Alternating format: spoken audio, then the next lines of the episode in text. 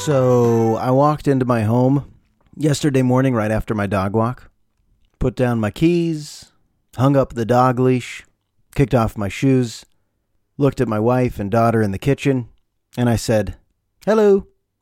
No response. So a little louder, I said, "Hey there, good morning." Uh, no response. Then I just stood there and said, "Hello." No response. One more time, I went, "Hi." Nobody looked at me. No response. And at that moment, I said, "Oh, I think I'm dead."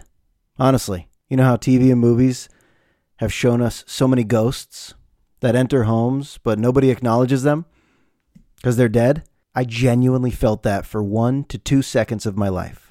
Now, they were having a very important conversation. My wife was teaching my daughter snack versus meal, the things we eat, what constitutes a snack, and then what qualifies as a meal. That's an important conversation, and I don't blame my wife for avoiding the distraction of a husband who says, "Hello, hello, hello." That's fine. I'm good with it. That's not the issue. The issue is my irrational thoughts might be reaching an all-time high. I'm averaging two point three per day. Irrational thoughts per day. I T P D. What's yours? Where you at? You want to stay below three. And we're all at least at one. Some people past ten. Struggling.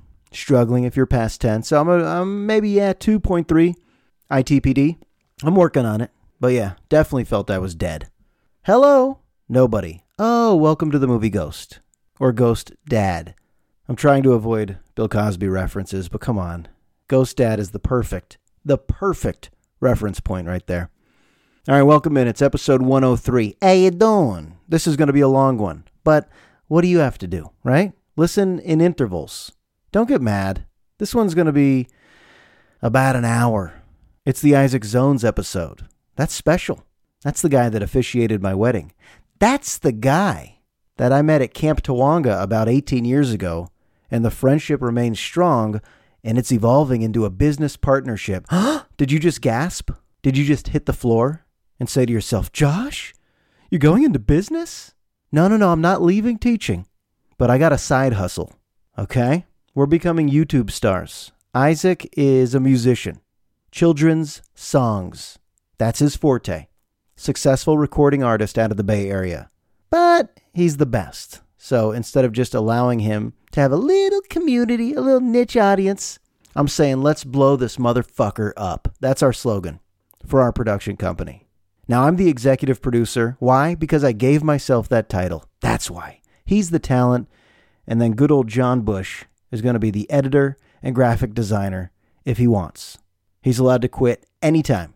So if you're a parent right now and you're looking for some good old-fashioned kids music, some YouTube videos that you don't have to feel guilty about watching with your kid, we're going to be producing these. So I said, "Isaac, come on the podcast finally." I've invited him for two years, but never really actually planned it on the calendar.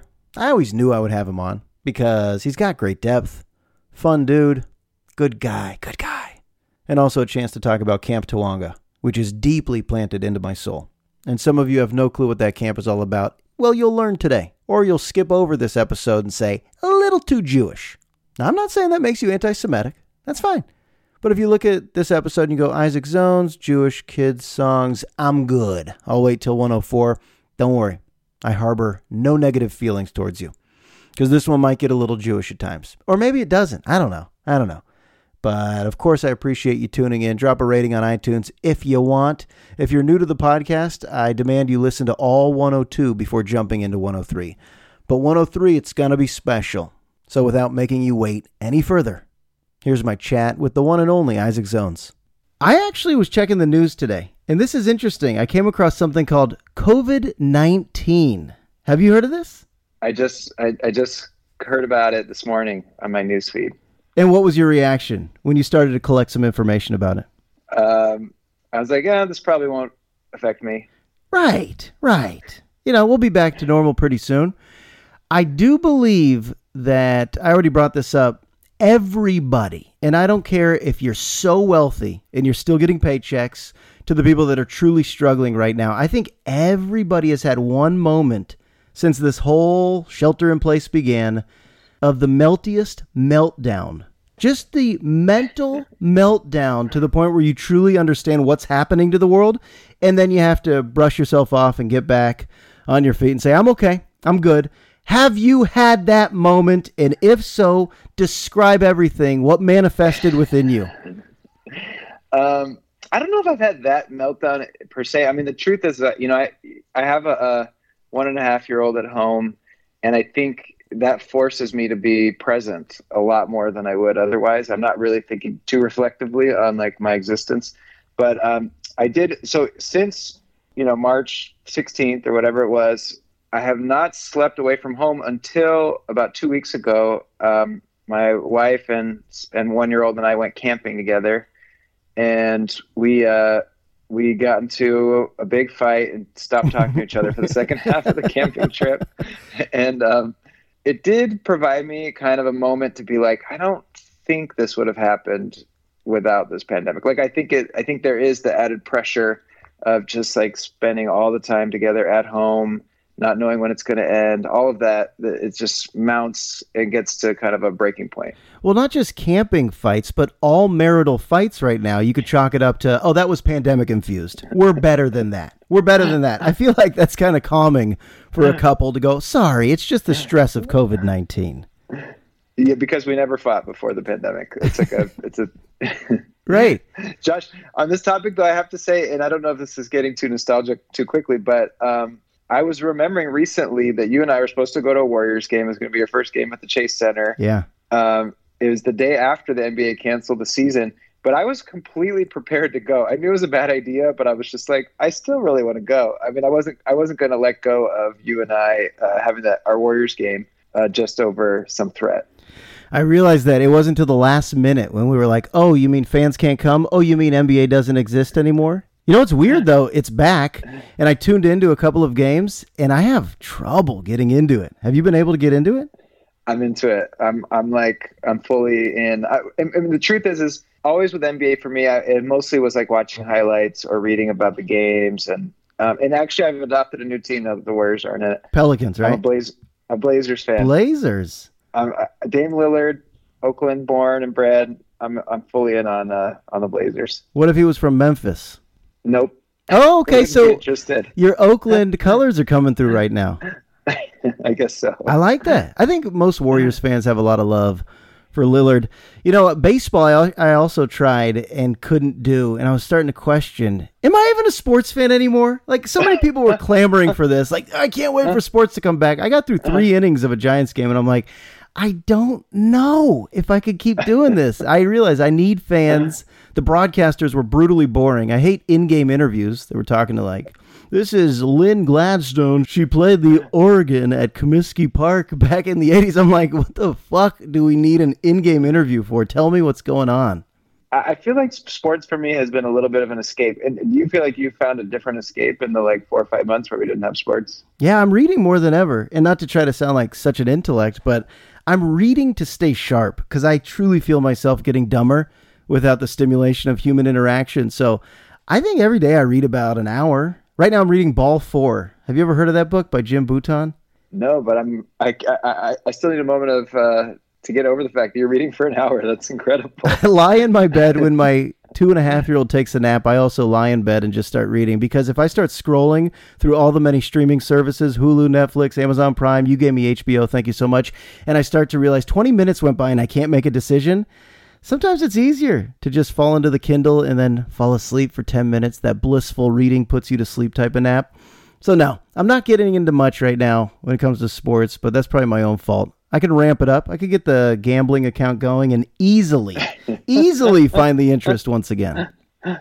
Maybe when the playoffs hit, yeah. That's when it'll uh, click for you. Well, you uh, actually, just for the record, yeah, yeah. Um, that H B O I got from somebody else, and I probably wasn't supposed to pass it on to you. So that's okay. I don't think the cops are coming to your door. I think they have bigger things to worry about right now. Huh? Are you worried? Uh, no, I'm not. I, I just think it's funny that uh, I'm now putting that secret of my life into a podcast. You are one of the great rule followers I've ever met. I'm being serious right now, and I kind of like that about you. I'm not judging, but for the listeners yeah. right now that don't know, Isaac doesn't drink, he doesn't smoke, he doesn't sin, he doesn't even drink caffeine, he doesn't even take Advil if he has a headache. So all these things, I'm interested in. I'm not sure I'm going to say, I am so impressed, I admire it, but it makes you unique. It makes you certainly uh, an extraordinary friend. Do you know where your rule-following morals even come from? What's the root of this? Well, I do have to say that um, I jaywalk quite a bit. I mean, there's definitely rules nice. that I break. Nice. And, uh, and I'm married to someone who was raised Catholic who's constantly pointing out to me all the rules that I break. Okay. So, I, so in the house, you're bad to the relative. Bone. I got you. Uh, well, it's funny about, I think some, like the caffeine and the alcohol, like my dad would drink probably two beers a day and had at least one cup of coffee every morning. And my mom would like give him such a hard time about it. I think she would even, you know, go to the point where she would kind of, you know, say it was a crutch for him mm. to, to not like be in touch with his emotions and things. And, and so I think even by high school where I was actually drinking and smoking weed and trying stuff, I kind of knew in my head that this wasn't like a habit that I wanted to form. Like it wasn't something I wanted to have be a part of my life as an adult. And so um, I took a year off from school after high school. And, um, and I, rem- I was really conscious in my mind about like, what are the habits I want to start to create for myself? Like going into this transition towards adulthood or something. And I even was trying to not eat sugar for a while. That's kind of my big vice Whoa. at this point is. Do you call it a sugar. crutch or vice? Cause I like the word crutch. Oh, you do like crutch? Well, you um, just I used guess the it. Sugar, I, you know what I think it, uh, for me, the sugar, yeah, it's a little bit like numbing or kind of an escape. I guess movies and entertainment and sports are all that kind of for me too. Um, and those are things I haven't like weeded out so that I just am like in a constant raw state of emotion. Well, but, no one, um, no one's going to judge you if you're sitting there watching Netflix, eating candy bars. So I think your crutches are still viewed as somewhat healthy, even if you binge them to toxic degrees. Yeah. I mean, I, I guess the truth is, is I think this last summer we're, we're having the, for some of us, the wool taken off around just like what an oppressive society we live in. Mm-hmm. And, and, you know, and there's even more to be exposed other than like police brutality and racism in our country. But I think, I think a lot of it is allowed to happen in part because so many people are numbed out to like, what are they doing with their work or their lives? And I think I think in my mind on some level I knew I didn't want to be a part of that to whatever degree I could resist it. And so I, I there I, I mean obviously I'm still finding ways to to numb out or escape or you know by watching H B O Max, et cetera. But I think at the same time I've I've wanted to at least have an attitude of trying to be have my eyes open, know what's going on, and to not be like numbed out about it. Like to actually yeah, you know, I watched uh, earlier this week Uh, the first episode of this show called Immigration Nation that just mm-hmm. came to Netflix, and it's you know it's, it's all about ICE. And the first episode you know focuses on Trump and the child separation stuff. You know, and I watched these dads from Honduras like crying their eyes out, talking about their three-year-old that they haven't seen in thirty days, and just like the crazy past that they came from. You know, and I, I so identified with it as a dad of a young child. And at some point later that day or the next day, I. I couldn't help it. Like I, I kind of had a breakdown and I started crying, just thinking about how much I love my son, but also just imagining what those people were going through. I mean, I think I'm, it's not that I necessarily can do that, but I think I'm more open to the possibility of that by not being as numbed out, I guess. That's what I'm trying to say. Yeah, I got you. I am so sensitive to that type of stuff. And when I say that type of stuff, I mean the brutal news that we're being fed every day and the reality yeah. of society that I do find myself trying to get off Twitter, trying not to go to all these news sites throughout the day. Yeah. And then I'm conflicted yeah. because like you said, you don't want to have your head buried in the sand. And yeah. the idea of how can I numb myself to some of the horrors going on in the world. I think it's a fine line to tiptoe, saying I do want to be informed, but I don't want it to consume yeah. me to the point where I'm just sad and upset. You need a balance, I think, right? And I think for you, yeah. you need to be balanced out where you're not focused on it all the time. And I probably need to be balanced on it where I'm not like eating sugar and watching T V all the time. So, uh, you know, like I, I actually am pushing myself to look at it because I'm, I know I'm so tempted not to think about it or not to look at it. I'd be suspicious if somebody had zero crutches, zero vices. So I am happy to hear that you have a yeah. few. You you do have a few deep down within your soul. And who knows, in ten years, you might be the world's biggest raging alcoholic we've ever met. So we can always transition in That's life. Right. You know, one thing I wrote down, um, there are a few things I wanted to bring up because obviously we could just shoot the shit for a long time, is that you're born and raised in San Francisco. And I feel yes. like you do have the qualities of a San Franciscan, whatever that means. And now you live in the Fruitvale neighborhood of Oakland. So you clearly have a grasp on both cities. And I was just watching Last Chance U. We were talking about that, where they focus on Laney College. And it's supposed to be about junior college football, but it's so much more than that. I learned a lot about Oakland. And I think for outsiders, they look at these two cities, the city and the town, and they're so close to one another, but they might not realize how different they are. Can you explain the differences? Could you try to be concise and sum up what is San Francisco all about, and then what's Oakland all about as a man who's lived in both places? Well, it's funny because I watched the fifth episode of this Last Chance U last night at one a.m. from one to two a.m. I stayed up way too late. Attaboy. And this was the episode where they uh, Laney College of Oakland plays City College of San Francisco, and they highlight the relationship between San Francisco and Oakland. And it's funny because I actually, you know, I've lived in Oakland for four years now. I don't miss living in San Francisco. I hardly go back to visit. I don't think about it often. But I did find myself watching this T V show and being like, this is the one game where I kind of want to root for City College of San Francisco instead of Laney. I, I root with Last Chance U also. Like, it's live football. I always root. Yeah. But um, uh, it, it was interesting that I noticed in that episode that I think the way that people talked about Oakland, or certainly how they framed it in the in the documentary, is like, I think part of Oakland, Oakland's identity is having a chip on their shoulder related to San Francisco, whereas I think San Francisco's identity is largely ignorant of Oakland. Yeah, yeah, I agree. I agree. So for me, growing up in San Francisco, I mean, I grew up in the Sunset, which wasn't a glamorous neighborhood. It was mostly Asian people who lived in the city, and, and I went to a Jewish elementary school, but then by the time I got to public school, middle school, and high school, it was mostly Asian students. And I don't know, it felt like It felt like a pretty down-to-earth experience, to be honest. And, you know, probably the teachers that we had in public schools were more progressive or more uh, open-minded in certain ways. I remember when Prop one eighty-seven passed, which is like a very anti-immigrant law, I was like in seventh grade, and I had this teacher who made this like stirring, dramatic speech in class saying, I will never report any of you, you know, and she was clearly so upset that the law had passed. And I, you know, I don't think that that moment would have happened in another city, for instance, you know. necessarily. Mm-hmm. But, um, but I, it felt like a very grounded experience. And then, you know, I went away to Los Angeles for school, for college.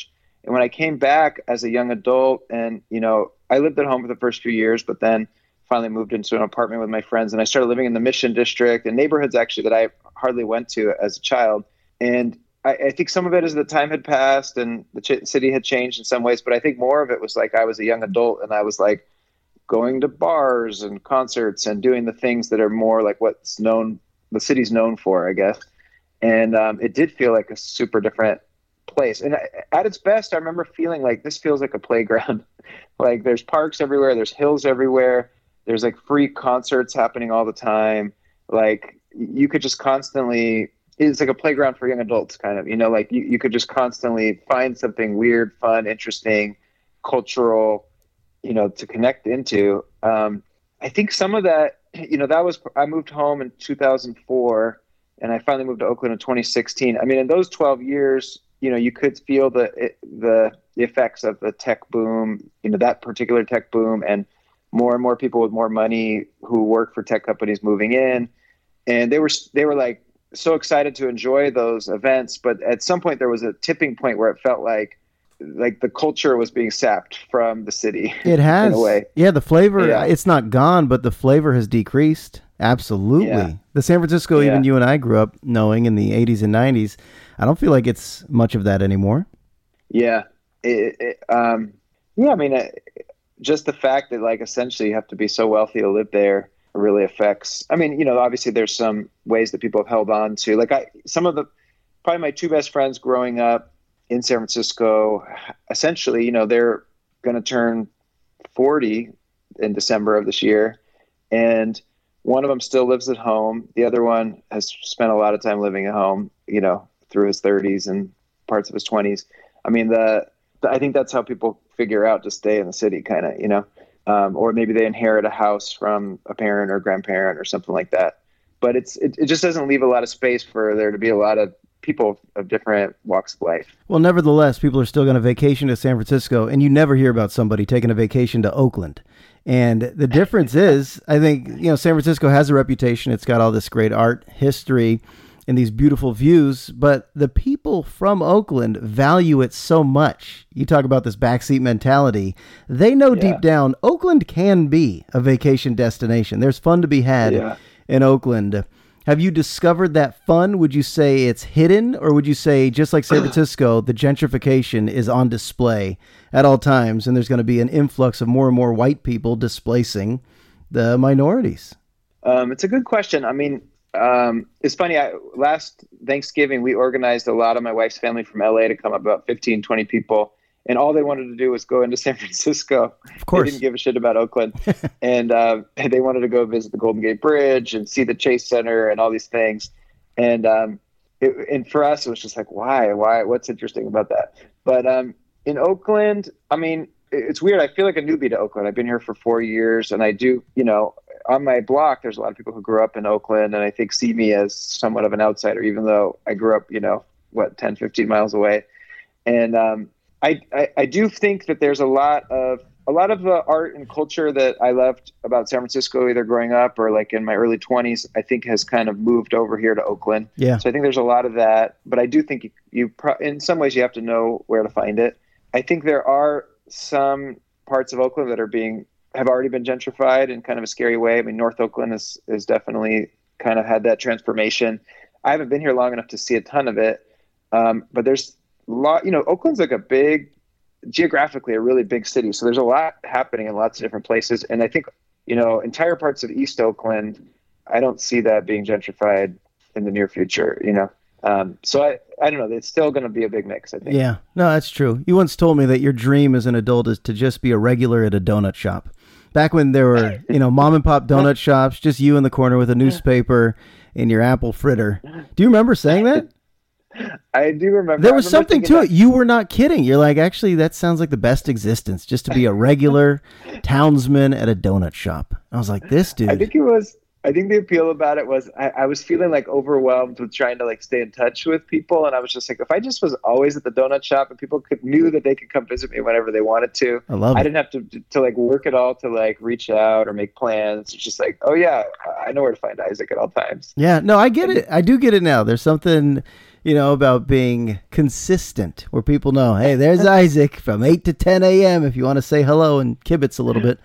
All right, let's kibitz about camp. Obviously, I've never talked about it in depth, but Tawanga is a part of me. And if you think yeah. about the amount of days I've been alive versus the amount of days I've actually been at Tawanga, it's not a lot of days at Tawanga, but it changes yeah. you. So when I was young, like nine, ten, eleven, twelve years old, I'd spend three weeks out of the year there. And even though it's a calm place, it's a powerful place. And that's where I met you. And a lot of the yep. things that I value that I definitely didn't even value prior to Tawanga, and just things I was exposed to, from good music to swimming in a river to connecting with nature and people on a deeper level, it was formed there. So I, I don't even think of it every day. It's almost just like a part of me that I don't have to access because I know it's just in my D N A now. But could you explain, I know it's really tough to articulate the beauty of this place, but could you explain what it means to you, in a sense? Because I think it played into why you have become a children's music recording artist. one hundred percent. I mean, I learned to play guitar as my first year as a counselor there. I learned to love kind of like singing in groups there. I mean, I, I, I did like that before, but it wasn't, I, I had never seen people so pumped to like sing. I mean, you know, first of all, like Weave Me the Sunshine, which is kind of a kid's song. You know, people are just like screaming it, you know, and jumping up and down. Or Country Roads is like kind of the big one there. But even, you know, the first week of tr- of staff training, so still all staff there, and it, it was Shabbat dinner, and after dinner they all the, they move all the tables, and people are like sing like huddled in circles, spinning really fast around and singing in Hebrew, and they knew the words, and they were just like shouting it. I, it, it kind of, something in my head exploded seeing people that excited about singing in Hebrew.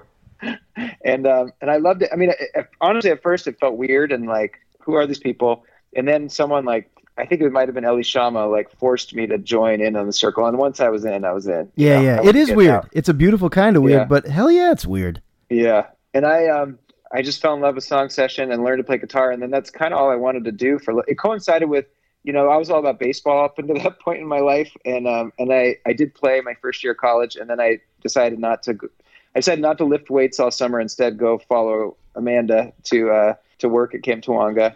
And real quick, and Amanda, so Amanda is the girl from one of the earlier episodes that dumped me at my bar mitzvah. And also, we stayed in touch. We became friends. And she's the one who kind of recruited me to join the staff in two thousand one or two thousand two. Uh, reluctantly, I didn't want to go initially. Uh, stay with yeah. your thought, but I, I don't think I ever told you that. When my mom initially sent me to Camp Tawanga, I flipped her off on the bus and said, I'm going to call you in one day. You better pick me up. Fuck this. I was so pissed. And I swear, forty-eight hours into that, I honestly feel like it was the greatest place I had ever been to, and I wanted to stay for the whole year.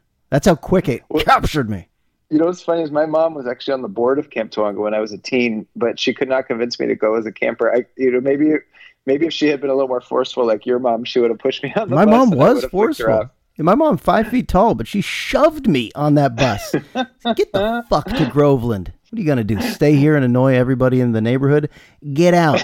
And it became a part of me. Like I said, that's how I met you. It's how I met a lot of lifelong friends. And it's probably the first time that I ever actually enjoyed any aspect of Judaism, which is yeah. you know, not the bottom yeah. line, but that's kind of a big deal about it for some kids.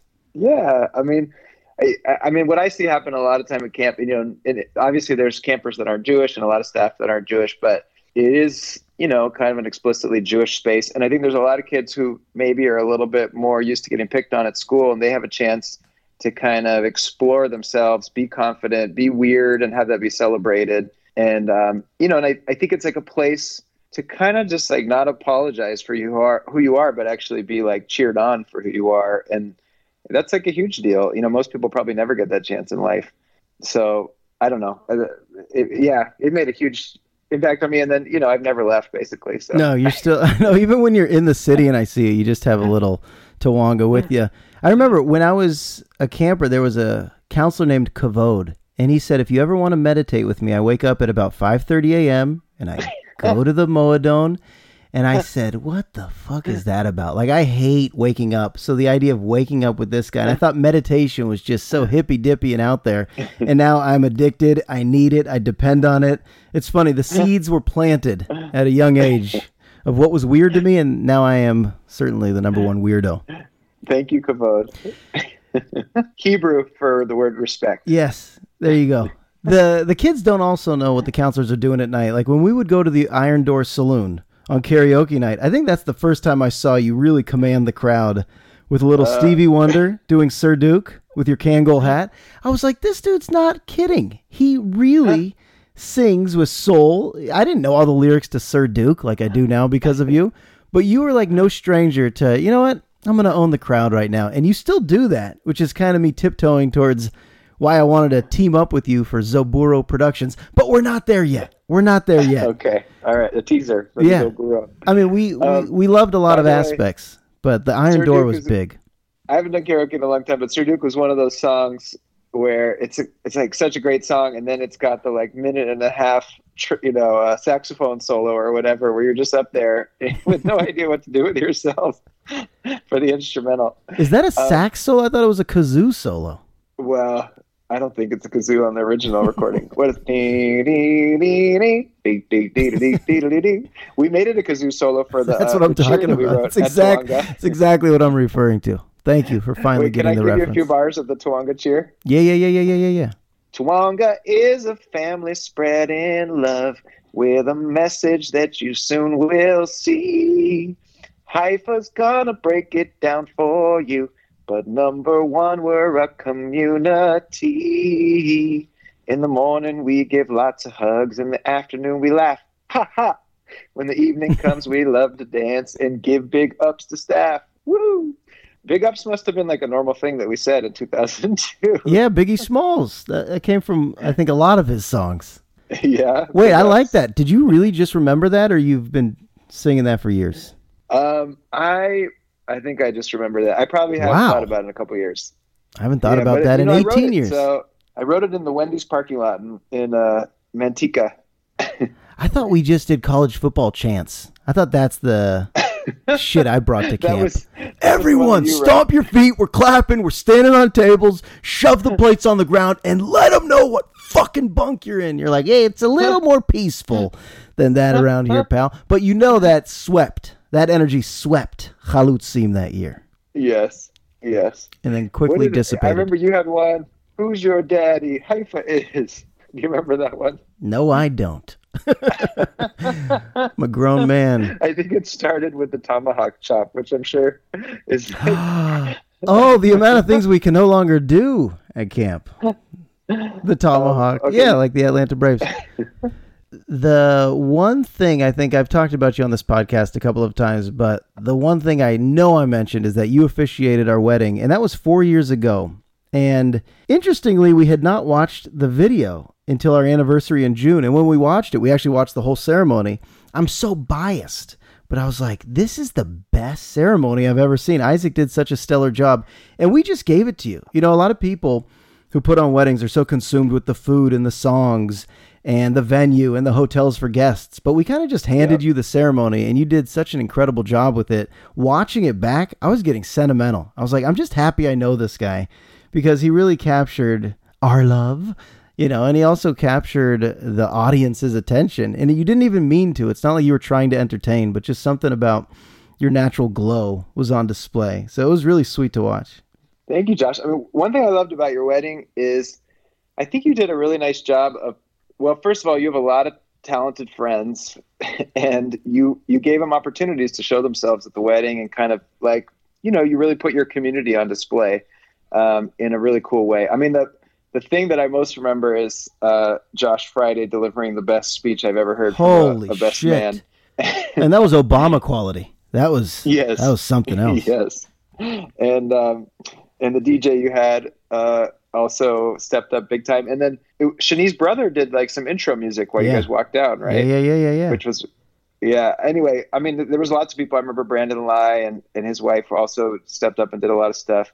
The yeah you, you you that's one thing you do great in general. You know, you have your buddy making uh Micah making the intro music and Brandon doing the graphics. You know how to uh, you know how to call on your network. Well, you and, kind of pinpointed it. I'm a genuine fan of my friends.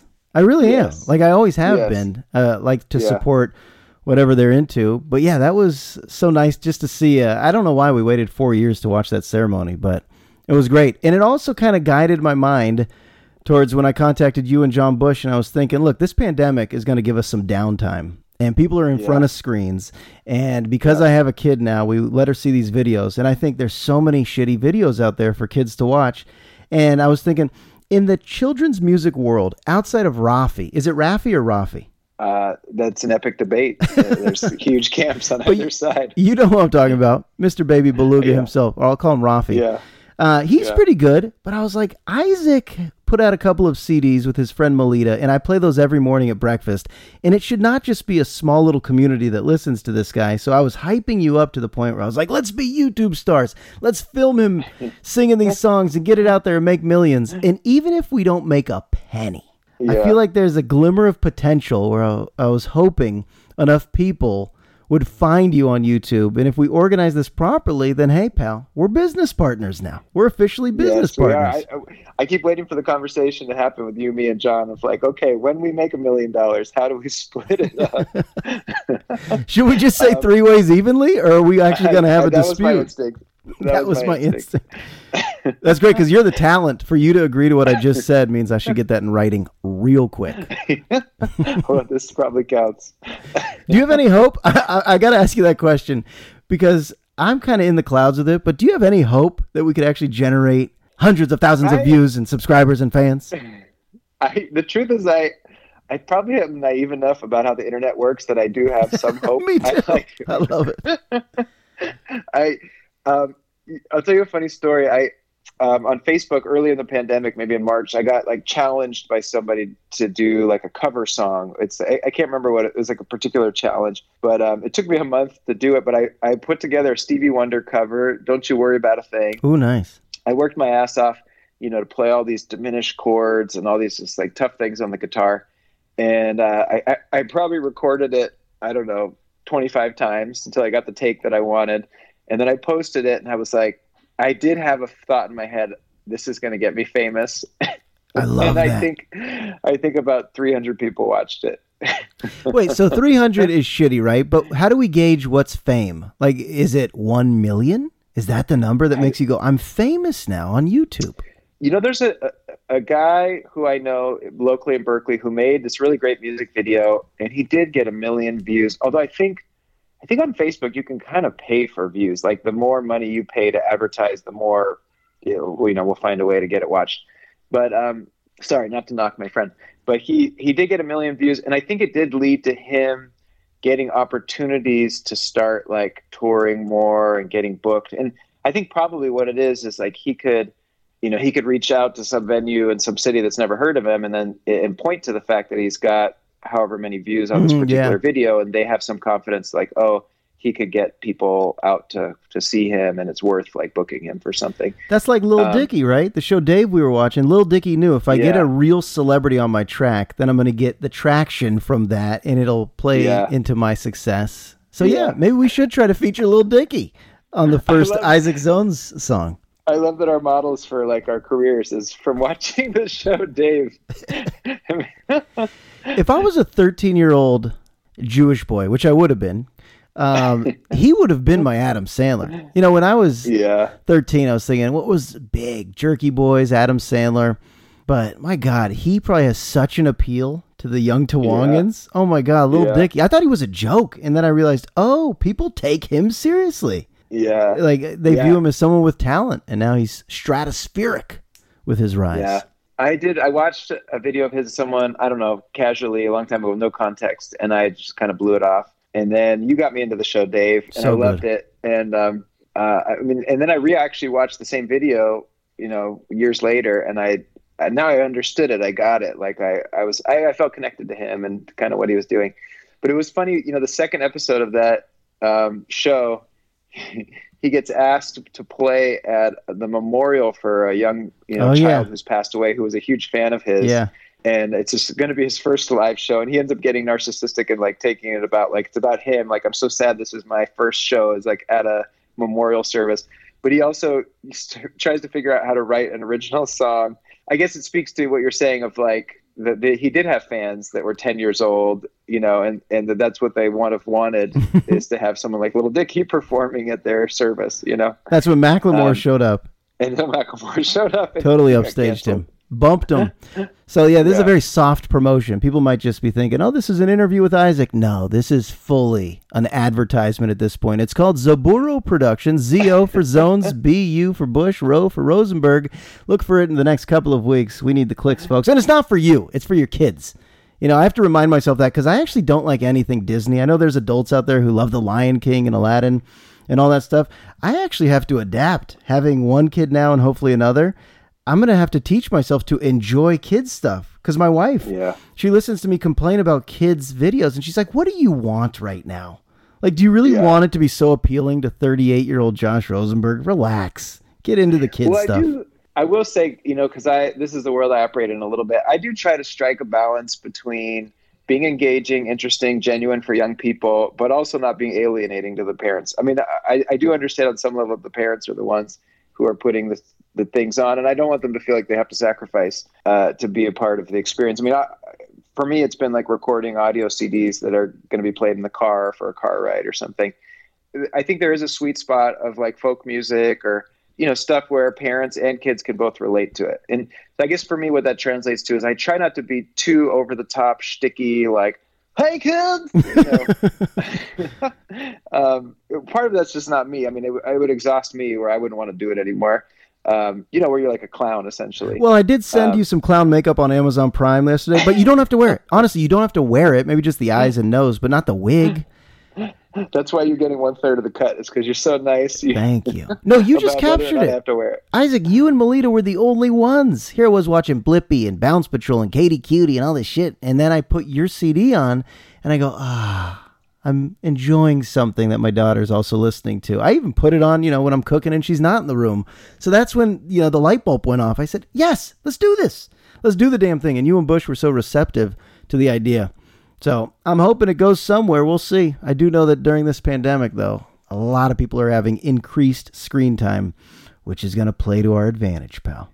So should we just outright ask people who are listening right now to uh, to find me on YouTube and subscribe yeah. so that we can get closer to the number we need to get to to uh, start monetizing yeah. this whole thing? Don't feel guilty.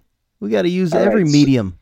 Search for my name on YouTube, Isaac Zones, I S A A C Z O N E S. I like that. And um, I actually don't know the U R L off the top of my head. That's but fine. You That's can fine. find me on, on YouTube and subscribe.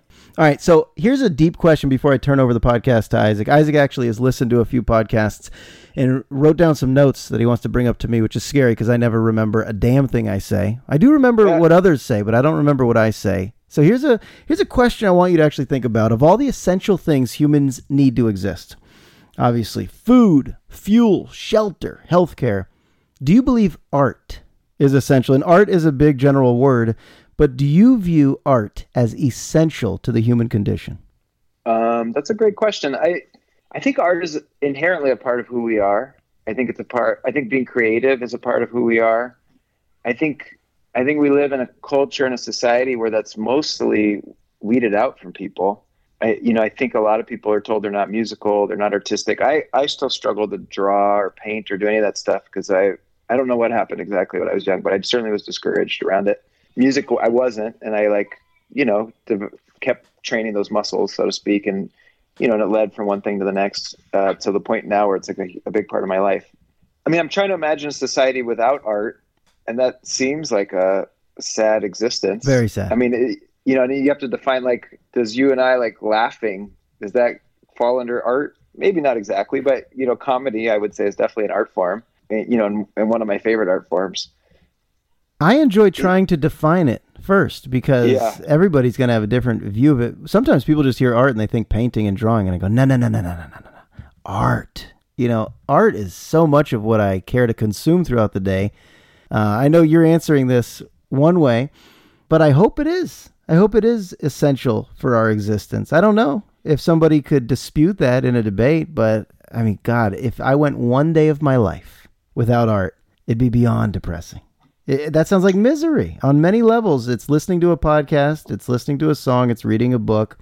It's, like you said, comedy. It's all the things that make this existence less mundane, and it adds color. So no, I don't want to live in a colorless world. We need it so badly. And I think you've brought art to a lot of people starting at a young age. This is the most indirect way of giving you a compliment, but you do provide yeah. a lot of kids with their first favorite songs. And that does parlay into something that blossoms. Thank you, Josh. I mean, uh, it's hard for me to take that in a certain way. And I think the truth is I don't see it happen in some cases because it's happening in their homes, you know, so it's only through uh, anecdotal stories or whatever that I kind of get a glimpse. I, I have worked for many years in preschools and I get to see it up close and personal. And it's crazy, you know, where m- mostly my job is to drop into a classroom for half an hour once a week. And as soon as the kids see me on the playground or whatever, they're like screaming and want to hug me. And I mean, you can feel the yeah. like, the value that you have in their life. I mean, clearly how connected and excited they get just by you coming in. And, and I always try to come in with the angle of this is playful and fun. And it's like, we're going to like play together using music as an art form. But um, yeah, I mean, I think even from like, uh, you know, I have a one and a half year old who just gets turned on by music and like wants to do crazy out there, weird things uh, with instruments and singing. And, you know, and I, I, I guess I've had the perspective of trying, trying to support that and like, be playful with him in it and not like laugh at him. yeah, yeah, yeah. You know, the high school I teach at is called Marin School of the Arts at Novato High. I mean, I teach I at Novato High, but yeah, M S A is there and it attracts like real prodigies from all over the Bay Area. And in Marin, you do have these kids who come here and that's really what they're geared towards. Even if they're fifteen, sixteen years old, they go, this is, this is my life. I'll still do the science class, the world history class, P E, but I know what I want to do. And I feel like with budget cuts, not just affecting our district, but all over America, the first thing they target sometimes is the arts. And I'm like, oh, how backwards. I could think of so many other things to cut before you start to remove the arts at a high school when their minds are still forming. Well, you and I don't often get into like, you know, talking about critiques of capitalism, which is something I think about some amount of the time. But I, I do think in order for society to kind of maintain its status quo, and I think this summer was an example of seeing where that's probably not going to be what happens into the future, But I, I do think there is an element of like some amount of people need to kind of just be rank and file and not ask too many questions or not speak up and say anything. And I think arts create people thinking outside the box, thinking creatively, thinking differently. I mean, I, I just listened to episode one oh two where you're talking about the value of school and, and the focus being on, um, you know, being socialized and relationship building. Um, but you asked this question, like, when in your life have you learned the best or yeah. the most, yeah. which I thought was a really poignant and great question. And, and you were talking about basically getting to do projects and like kind of throw, like guide your own learning in a certain way. I think the truth is if, if we really, I mean, we, there is so much potential to think outside the box of like how to actually support people to be learning the best way that they can, as opposed to, I don't know how much you would agree with this, but some of school is just forcing people to get used to like, you know, jumping through hoops or like, you know, listening to instructions, sitting in a chair all day, you know, sure. like kind of getting used to things, which will then groom them to kind of like take orders from a boss at a job and not ask too many questions about it. Um, wh- while we're on this topic a little bit, I found this quote that I loved uh, that I'd be curious to know what you think about, but this is uh, attributed to Tony Cade Bambara, but it's the role of the artist is to make the revolution irresistible. Oh, I like that. You mean, how um, do I interpret anyway, that? Yeah. The role of the artist is to make the revolution irresistible? Yeah. I feel like if you're going to sell an uprising to young people, it can't yeah. just be a dense packet of words to inspire them. Yeah. There has to be songs about it. There has to be yeah. paintings about it. There has to be plays about it. I mean, think about what's going to come out of, you know, this current crisis we're in, from covid nineteen to the racial injustice. People are going to be making so many movies and songs about it. It is going to be irresistible. People are going to say, I want to, you know, try my hand at that and be be a part of something that seems bigger. Is that how you're seeing yeah. it? Well, it's funny. I think for me as an artist, it, it makes me think, okay, how do I how do I have what, what where my creative juices are going be something that actually is relevant to a revolution and not just have it be about like learning the colors in Hebrew or something. Do you feel like there's a revolution um, going on right now? I think there's definitely the seeds for one, you know, and, and, and at the same time, I think we're seeing things get shakier and shakier. Mm-hmm. I, I think revolution comes from a place where people at some point say it's, it's so uncomfortable to do nothing that we have to do something. And I think that it is becoming more and more uncomfortable for more people. I mean, I think a lot of those people live outside the U S and, you know, I, I just read some article today about climate change and like, there's, you know, certain parts of Africa where there's more than more than two hundred days a year that are over ninety-five degrees in certain regions. You know, just the, like, I mean, just that alone, it's like people are, are going to physically start getting more and more uncomfortable to the point where they are going to demand something changes, you know. Um, well, I anyway. actually, I don't believe in climate change. I don't believe it's real, but I appreciate you bringing up that topic. What if I finally drop that on the podcast? People are like, what the fuck did he just say? Well, uh, that's one fallacy that I've always known to be a hoax. Pizzagate? Where do you stand on Pizzagate? Oh, boy. I don't stand anywhere near it. So I feel like if there's inequity that's been on display for so long, but now it's been amplified from housing to yeah. the schools, then, yeah, we could call this the seeds of a revolution. I like that. Even if you and I are dead yeah. one day. And we know the seeds are growing into something. All right. I know we don't have a lot of time left because okay. we have kids that nap and then they wake up and then we have to go places. So I'm going to turn over the podcast to you, and I'm scared to do this, but the floor is yours. Go ahead, Zones. Okay. Well, I want to start by playing. Uh, I'm, I'm going to, I'm going to set this up for a second. So I think on some level you have one hundred two episodes of this podcast, I guess, and counting. And, um, I think on some level, we're just listening to you working out stand-up bits. I, agree. Um, I mean, you have some great deep thoughts that, that come out as well, obviously. But um, is this the? Oh no! Oops. Okay. And for a long time, you've been working out stand-up bits on my on my voicemail, and I've saved a lot of them, and they're great. And um, okay, I'm going to play you this one. It's uh, from somebody named Milosh with an Eastern European accent. Not distinct. I'm going to skip through the first thirty seconds of you in an Eastern European accent singing Closer to Fine. Oh, that sounds uh, good. I don't recall any of that. Of it. Can you hear it? Yeah. Hey, bro, it's Milosh. I'm from Kazakhstan. No, I could do better. Uzbekistan? No, maybe. I'm from Ukraine. perfect. An Ukrainian friend, Milosh. My last name is also Milosh. I have some news. I spoke to my friend Josh Rosenberg. He's very short. He's very cute. He said he's recorded his first podcast. He cordially invites you to be guest host for one episode, maybe two. Don't get carried away. Come on. Hey, bro. Come on, bro. It's a podcast for recording interview for having good time, like Paul Simon sings. uh, Josh tells me to tell you, call him back on telephone. And you say, closer I am to find Indigo Girls. All right. Indigo so that... Girls at the end.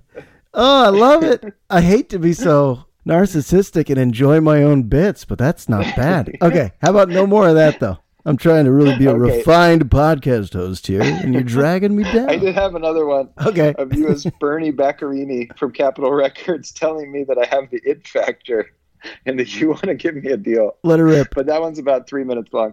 Um, by the way, these are from two and a half years ago. You invited me to formally be a guest host of your podcast two and a half years ago as Milosh. You have good patience. Okay, here we go. You ready? Yeah. Isaac, hi, Bernie Beccarini, Capitol Records. I've been listening to a lot of your stuff lately. You and Melita have that sound. You got the impact, kid. I want you guys to come in. We're going to commit to your first demo, probably pay you some cash in a briefcase underneath a vehicle in a parking lot. Anyways, once again, Bernie Beccarini. I've been a producer with Capitol Records since the early seventies. You ever heard of Frank Sinatra? Well, I didn't uh, produce any of his work, but I, I've also heard of him. Uh, you ever heard of Linda Ronstadt? Uh, maybe you have. She was big in the eighties. She had a great duet with the incomparable Aaron Neville. Uh, what was that song? I forget. But uh, once again, you and Melita, I've been listening to all your stuff, especially when you go, Yalla. I don't even know that word, but there's one song where you go, Yalla. And it's good, man. You got that. You got that pizzazz, that that thing in showbiz we can't even define, but we look for. I've been scouting talent all over the nation. Uh, you ever heard of Michael Bublé? Have you? Well, I did not discover him, but I'll okay. tell you what. He is a singer. Oh, shit. All oh, right. That was it, I guess. But you know what? That guy does not sound promising for launching your career. I didn't call him back. No, I wouldn't either. Delete, um, free up some space on that phone. Okay, well, okay. All right, I'm I'm looking. I'm looking. Um, okay, here's one. I don't know why this is here or what it's in reference to. The only thing that matters in life is relationships. Yeah, and I could add experiences to that. But those two things, relationships and experiences, that's truly all that matters. Are you disputing or agreeing? No, I agree. I mean, I hadn't thought about the experiences. But it's funny because I often, well, I heard someone say that the only security in life is in relationships, the only real security in life.